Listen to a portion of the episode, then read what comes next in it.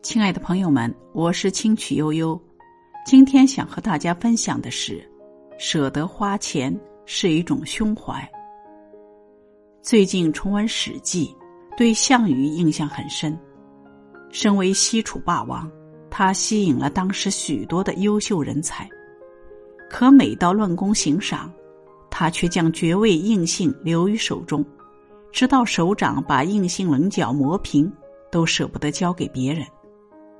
时间久了，有能力的人纷纷离开项羽，转投刘邦麾下，最终孤军奋战的项羽，在垓下输给人才济济的汉军。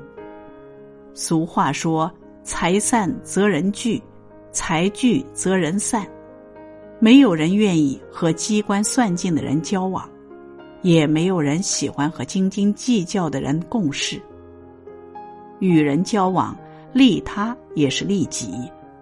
印度高僧悉达多曾替一位商人收购稻谷，悉达多在路上遭逢暴雨，当他抵达时，稻谷已被其他商人抢购一空。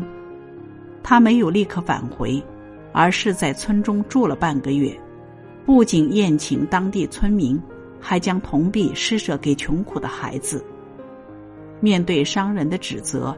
悉达多解释：“朋友，与其带回一袋买不了稻谷的铜币，不如用它们去买更宝贵的东西。”此后，悉达多和村民一直维持着友谊，而他每次前去收购农产品，总能获得最低的报价。几年下来，他不仅弥补了损失，还帮助商人将生意扩散到附近所有的村庄。会赚钱的人想的不一样中提到过两种思维：存量思维和增量思维。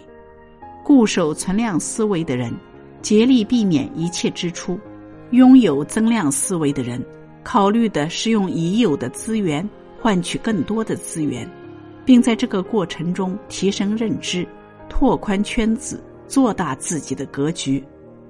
企业家吴晓波曾说。有目的性的花钱是一种投资，你不和世界锱铢必较，世界才不会对你吝啬。有舍有得，不舍不得，大舍大得，小舍小得。当你握紧双手，里面什么也没有；当你打开双手，可以拥抱更大的世界。曾仕强教授说：“中国人的文化是避讳谈钱。”但很多做人的道理是从钱里悟出来的。天下熙攘，皆为利往。我们每个人的生活都是在赚钱与花钱中修行。当你心怀利他、为善慷慨，那你一定是一个有格局的人。今天的分享到这里就结束了，感谢聆听，感谢陪伴，我们明天见。